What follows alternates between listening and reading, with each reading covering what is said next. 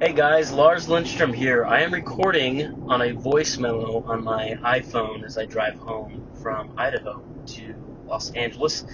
And I, I was just thinking about you guys. And I just wondered if you're still there, you're still listening. You know, I, I keep, uh, from time to time, I know it's, it's been like half a year since I've published anything, but I, from time to time, will check on my Podbean and sh- see uh, how many downloads and listens there are.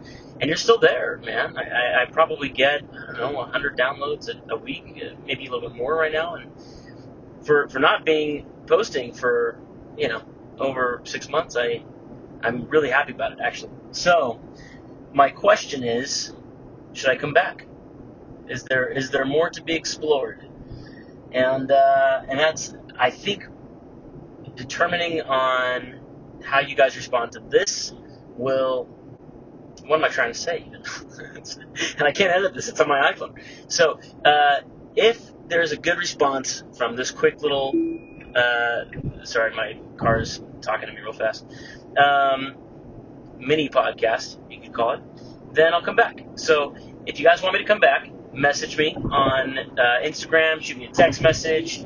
Um, if you want to be a guest on the podcast, message me. That was one of the problems. I I had 30 episodes, and I'm really happy with the 30. But they were a lot of my network, a lot of people that I've worked with and been friends with forever, and and it, it, for me it was a little strange to try and you know I, I was I was getting people that would reach out and say, hey, I'd love to be a guest on the podcast but the problem was I had no way of really knowing who they were or vetting them, and, and I think a little bit of fear of like, well, what if it's not a good episode started to sink in. Um, so maybe let's let's see who reaches out. If you want to be a guest, please let me know, and just uh, you know introduce yourselves, and let me know if you don't want to be a guest, but you want the podcast to continue, or you know leave a review on iTunes or something. Just let me know that you're still there, and I will consider it.